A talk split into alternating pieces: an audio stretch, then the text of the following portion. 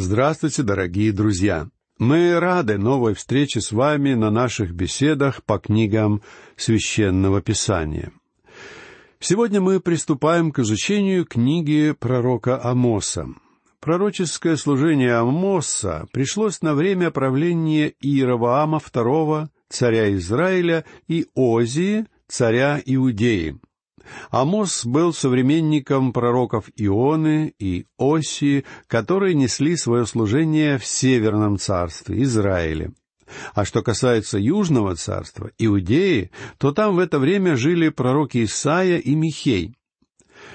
В своей книге Амос рассказывает нам о том, что Бог — это высший правитель мира, в котором мы с вами живем и все народы земли отвечают перед ним за свои дела. Чем больше какой-либо народ просвещен Божьей благодатью, тем больше его ответственность перед Богом. В третьем стихе третьей главы Амос называет нам высшее и самое важное испытание, перед которым может оказаться какой-либо народ или какой-либо отдельный человек пойдут ли двое вместе, не сговорившись между собою? Другими словами, пророк в своей книге призывает народы земли к единству и миру. А в случае, если люди не будут слушаться Бога, Амос обещает им Божье наказание. Такое предостережение было отнюдь не лишним, поскольку в те времена народы жили в роскоши и разврате и не особенно заботились о своем будущем а потому их ждал Божий суд. Обычно я называю Амоса сельским проповедником, приехавшим в город, и мне очень хотелось бы, чтобы мы могли познакомиться с ним лично. Ведь тогда мы обязательно полюбили бы его и лучше поняли бы его пророчество. Этот человек родился в Иудее, Южном царстве, но пророчествовал в Северном, причем местом его пророчеств был Вифиль, царское святилище. Не правда ли странно, что человек явился из такой глуши, чтобы возвестить евреям весть о суде над окружающими народами? Амос смотрел на жизнь глобально. Он думал о Божьем замысле по отношению ко всему миру и не только в настоящем, но и в будущем. Вот почему можно с уверенностью утверждать, что это совершенно замечательный пророк. В первом стихе первой главы Амоса мы читаем слова Амоса, одного из пастухов фикойских, которые он слышал в видении об Израиле в дни Озии, царя Иудейского, и в дни Иеровоама, сына Иоасова, царя Израильского, за два года перед землетрясением. Итак, Фикоя была родным городом Амоса. Примерно в десяти километрах к югу от Иерусалима находится всем нам известный городок Вифлеем, о котором пророк Михей писал во втором стихе пятой главы. «И ты, Вифлеем Ефрафа, мал ли ты между тысячами иудинами? Из тебя произойдет мне тот, который должен быть владыкою в Израиле, и которого происхождение изначала от дней вечных. Вифлеем был знаменит, потому что там родился наш Спаситель. Но есть еще и другой маленький городок, километрах в десяти к юго-востоку от Вифлеема, который называется Фикоя. Этот город известен далеко не так широко, как Вифлеем, но все-таки мы знаем, что там родился пророк, книга которого вошла в канон священного писания. Что касается самого Амоса, то он больше нигде в Ветхом Завете не упоминается. В родословии Марии из Евангелия от Луки тоже упоминается человек по имени Амос, но это не тот ветхозаветный пророк. Так что об Амосе мы можем узнать только из его пророческой книги. А маленький городок Фикоя, где он родился, практически никому не известен. Во второй книге царств, глава 14, рассказывается, что оттуда к Давиду пришла пророчица. И мы также знаем, что сам Давид был хорошо знаком с окрестностями Фикои, потому что там он скрывался от царя Саула. Город Фикоя расположен на холмах, рядом с ужасающей пустыней, которая тянется до самых берегов Мертвого моря. По ночам там завывают дикие звери, А днем там и сям виднеются лишь крохотные точки, остатки лагерей бедуинов. Это огромная, выжженная солнцем пустошь, и даже кочевники ушли оттуда. Известный исследователь библейских земель доктор Адам Смит писал, что панорама мира, окружавшего жителей Фикои, представала перед их глазами как высшая степень отчаяния и опустошения. Сегодня народ Израиля построил на берегах Мертвого моря современную дорогу, ведущую к Масаде. Эта дорога проходит через Арад, расположенный неподалеку от Хеврона и Вифлеема, но к Фикое он не приближается. Фикоя находится слишком глубоко в пустыне, и я уверен, что большинство из вас никогда не слышало о ней. Даже сегодня Фикоя всего лишь крохотное селение, просто стоянка, перевалочный пункт для путешественников, которых угораздило оказаться в самом сердце песчаной равнины. Само слово «фикоя» означает место для лагеря, удаленный от цивилизации перекресток дорог, где можно передохнуть. Но никому и в голову не придет остаться там на более долгий срок. Много лет назад один человек сказал мне, чтобы добраться до его родного села, надо ехать на поезде до конечной станции, потом на автобусе до конечной остановки, а потом еще пройти пешком шесть километров. И Фикоя — примерно такое же глухое место, которое прославилось только тем, что там родился пророк Амос. Для того, чтобы более подробно познакомиться с этим человеком и его служением в Израильском Северном Царстве, давайте обратимся к седьмой главе его книги. Там, в стихах с десятого по пятнадцатый, мы читаем. И послал Амасия, священник Вифильский, к Иеравааму, царю Израильскому, сказать, «Амос производит возмущение против тебя среди дома Израилева. Земля не может терпеть всех слов его. Ибо так, говорит Амос, от меча умрет Иераваам, а Израиль непременно отведен будет пленным из земли своей. И сказал Амасия Амосу, «Провидец, пойди и удались в землю Иудину. Там ешь хлеб, и там пророчествуй. А в Вифиле больше не пророчествуй, ибо он святыня царя и дом царский». И отвечал Амос, и сказала Массия, «Я не пророк и не сын пророка, я был пастух и собирал сикаморы. Но Господь взял меня от овец и сказал мне Господь, «Иди, пророчествуй к народу моему Израилю». Амос сообщает нам, что он был пастухом, он пас овец в пустыне. И это были совершенно неприхотливые животные. Шерсть у них вырастала жесткая и густая, потому что зимой было холодно. Пророк также сообщает нам, что он собирал сикаморы. Это такие маленькие фиги, росшие на невысоких пустынных деревцах. Амос вел кочевую жизнь и постоянно перебирался с места на место. Можно сказать, что он был сезонным рабочим. Работа с овцами и необходимость собирать сикаморы вынуждали его уходить все дальше и дальше вглубь пустыни. Это был действительно простой деревенский парень, крестьянин, необразованный и неуклюжий. Говоря современным языком, это был своего рода сельский проповедник. И среди всех других священников Вифиля он выглядел абсолютно неуместно. Но прежде чем вы посмеетесь над Амосом, послушайте меня. Это был великий слуга Бога, замечательная личность. Послушайте, что он говорит в пятнадцатом стихе седьмой главы. Господь взял меня от овец и сказал мне Господь, «Иди пророчествуй к народу моему Израилю». Бог велел Амосу проделать путешествие через пустыню в Вифиль, один из главных городов Северного царства. Амос вышел из глухой сельской среды и оказался в окружении горожан, но он сделал это не по своей воле. Бог призвал его проповедовать, дал ему послание и отправил в Вифиль. Вифиль в те времена был столицей Северного царства. Там Иераваам I воздвиг одного из своих золотых тельцов. Это был культурный центр и место процветания многочисленных культов. Люди там поклонялись золотому тельцу, забыв о всемогущем Боге. Вифиль был местом, где жила утонченная, изнеженная публика. Это было элитное место, интеллектуальный центр. В Вифиле была даже своя школа пророков.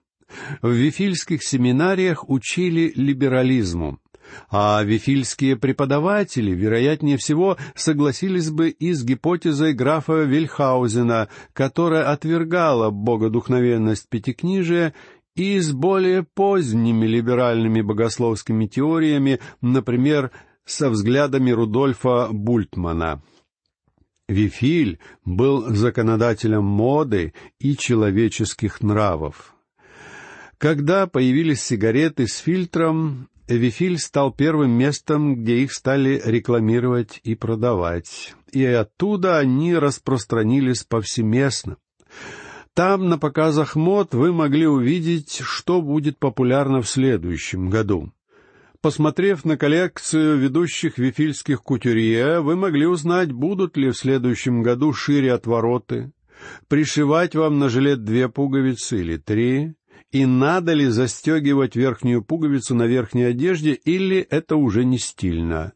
Можно было поехать в Вифиль и все это узнать. И вот в этот город приехал сельский проповедник с посланием от Бога.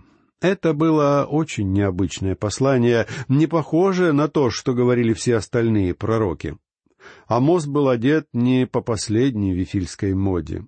И такими же непривычными были его слова. Он говорил не то, что все привыкли слушать.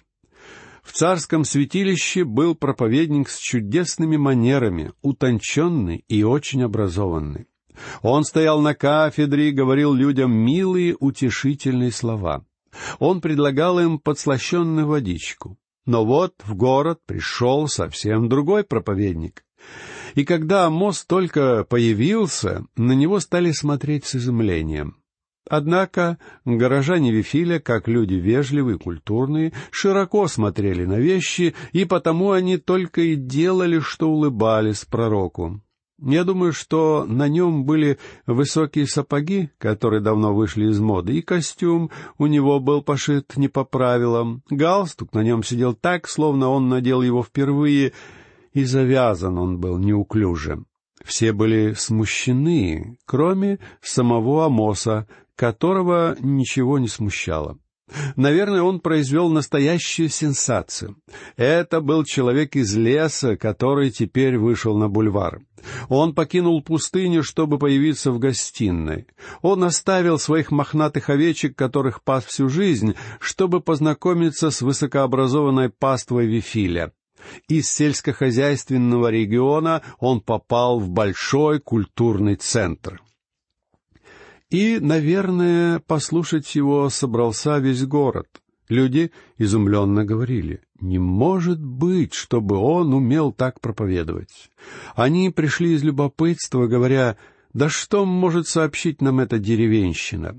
Они пришли развлечься, а уходили в гневе. Амос оказался проповедником сенсацией, потому что его проповеди были совсем не такими, как было принято в Вифиле. Но до нас не дошли либеральные вифильские проповеди. А вот проповеди и пророчества Амоса мы можем прочесть в Библии. Амос проповедовал Слово Божье. Многих оно задевало. Некоторые люди обратились к Богу, а либералы встревожились. Религиозные деятели Вифиля, поклонники Ваала и Золотого Тельца сплотились против Амоса. У них там давно уже возникло экуменическое движение. Ведь цели у либералов и язычников были общие. Если вы ни во что не верите, друг мой, то вам ничто не мешает объединяться. Если я ни во что не верю, и вы ни во что не верите, то мы всегда можем быть вместе. Вот что такое экуменическое движение, и оно весьма популярно до сих пор. Итак, Амоса окружали религиозные деятели, которые выступали против него и против его проповеди. Они хотели заткнуть ему рот, изгнать его из города. Ведущие лидеры экуменического движения созвали собрание. Они хотели удалить Амоса из города, лишить его поддержки. Они сказали ему, что он лишается заработка, если не изменит характера своих проповедей. В Вифиле были также некие фундаменталисты, называвшие себя евангельскими христианами, которые начали критиковать Амоса за то, что он привлекал массу народа. Эти люди пытались помешать служению Амоса, но Бог благословил его, и Амос не сдался. Он продолжал проповедовать Слово Божье. Итак, в Вифиле собрались представители всех религий. Это было первое собрание Всемирного Совета Церквей. И на повестке дня был только один вопрос. «Долой Амоса!» На этом собрании был выбран председатель Амасия, которому поручили пойти переговорить с Амосом. Амасия был священником, который мало-помалу принял языческие установления и превратился в идолопоклонника. Вам не кажется, что вся эта история звучит уж очень по-современному? Да, друзья мои, так оно и есть. На самом деле желание людей идти на компромисс старо как мир — нам только кажется, что слова «экуменизм», «либерализм» и «свобода совести» звучат по-современному, но на самом деле они были популярны у людей постоянно, с тех самых пор, когда Адама изгнали из Эдемского сада. Амасия был священником и получал за свое служение деньги. Это был образованный, воспитанный, гордый и набожный человек — Классический пример фарисея, набросившего на себя личину святости. Амасия был умен и опытен, и он нанес пророку Амосу мастерский удар, отправив к Иеравааму второму посланников и настроив царя против Амоса. Амасия заручился поддержкой царя, потому что верил в единство церкви и государства, веры и политики. Вы хотите знать, как это случилось? точно так же, как это случается сегодня. Давайте я прочитаю вам десятый и одиннадцатый стихи из седьмой главы книги пророка Амоса. «И послал Амасия, священник Вифильский, к Иеравааму, царю Израильскому, сказать, «Амос производит возмущение против тебя среди дома Израилева. Земля не может терпеть всех слов его, ибо так, говорит Амос, от меча умрет Иераваам, а Израиль непременно отведен будет пленным из земли своей. Но, друзья мои, разве это говорил Амос? Нет, он такого не говорил. В действительности же Амос повторял одни только слова Бога. Послушайте девятый стих седьмой главы, где Амос предсказывает и опустошены будут жертвенные высоты Исааковы, и разрушены будут святилища Израилевы, и восстанут с мечом против дома Ирваамова. Если вы проследите исторические записи, вы увидите, что Амос был прав. Жаль, что Иераваам II не поверил Амосу. Внук Иераваама был убит, и царский род оборвался. Амос действительно упоминал о мече и об Иеравааме, но он не говорил, что сам Иераваам погибнет от меча. Амасия же был политиком от церкви. Пытаясь защититься и обеспечить себе безбедное существование, он исказил истину Божью. А это худшая форма лжи. Мне кажется, что Амасия пошел навстречу с Амосом не один он, скорее всего, взял с собой еще двух членов церковного совета, без которых ему было бы трудно обойтись. Первого звали доктор Медь Звенящая, и он возглавлял церковную школу пророков, а точнее говоря, лжепророков. Это был гордый и напыщенный политикан, который мог расточать свое пустословие до тех пор, пока возражавшим ему людям не надоедало тратить время на столь бестолковое занятие. Вторым человеком, которого взял с собой священник Амасия, был его преподобие Кимвал Звучащий. Это был пастор самой богатой и влиятельной церкви в городе. Он всегда был на стороне богатых. Сам он не проповедовал, но поддерживал дружеские отношения со своими прихожанами. Он не выходил на кафедру, потому что боялся потревожить сон прихожан, собиравшихся в его церкви. Но в течение недели регулярно похлопывал всех прихожан по плечу. Вот каким был комитет, избранный для борьбы с Амосом. Встретившись с Амосом, Амасия саркастически сказал, глядя на пророка сверху вниз, «Провидец, пойди и удались в землю Иудину, там ешь хлеб и там пророчествуй». Фактически Амасия говорит, «Да кто тебе сказал, что ты проповедник? Где твой диплом? Какую школу ты закончил? Кто тебя рукоположил? Где ты проповедовал до того, как пришел сюда? Иди-ка отсюда. Он велит пророку убираться из города, исчезнуть с глаз. Амасия оскорбляет Амоса. Ты читаешь свои проповеди только ради денег? Ты нам здесь не нужен. А в тринадцатом стихе седьмой главы мы читаем о том, как Амасия оскорбляет Амоса еще сильнее. Он говорит, в Вифиле больше не пророчествуй, ибо он святыня царя и дом царский. Вот каких резкостей наговорил священник Амасия пророку, которого Бог отправил на служение в Вифиль. Но Амос имел достаточно твердости, чтобы устоять и не поддаться увещеваниям лжесвященника. Он продолжил служение, на которое отправил его Господь. Так что в результате мы получили одну из книг Ветхого Завета.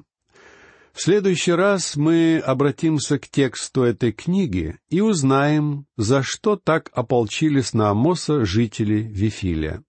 А на сегодня все. Я прощаюсь с вами. Всего вам доброго. До новых встреч.